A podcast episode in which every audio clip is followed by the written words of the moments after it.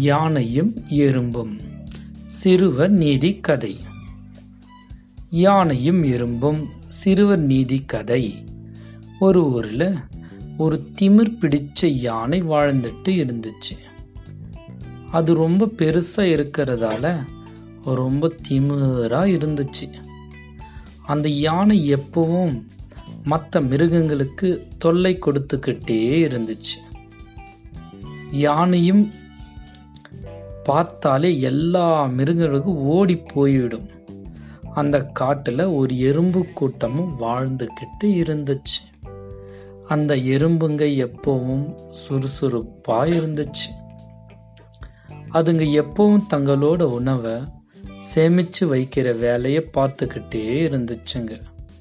ஒரு நாள் அந்த எறும்புங்க செய்கிற வேலையை பார்த்த அந்த யானை பக்கத்தில் இருந்த குளத்துக்கு போய் தண்ணிய தன்னோட துதிக்கையால் எடுத்துட்டு வந்து அந்த எறும்புங்க மேலே அடித்து விட்டுருச்சு.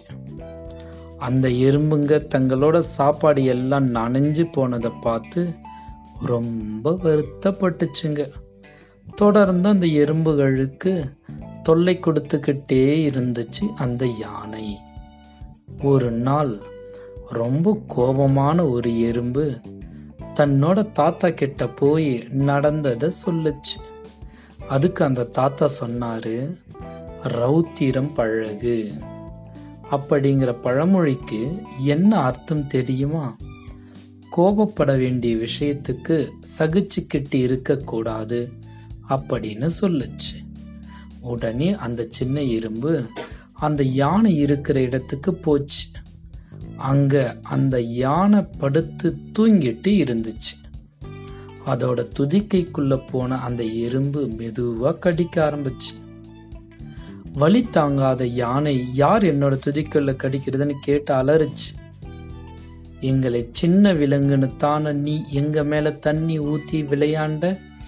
இப்போ உன்னை என்ன பண்றேன்னு பாருன்னு சொல்லி திரும்ப திரும்ப கடிச்சது.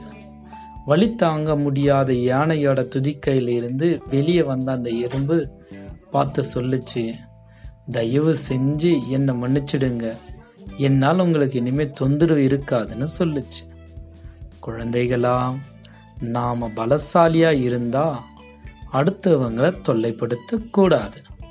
அதே நேரத்தில் பலம் குறைவாக இருந்தால் யாரை பார்த்தும் பயப்படவும் கூடாது. நன்றி. வணக்கம்.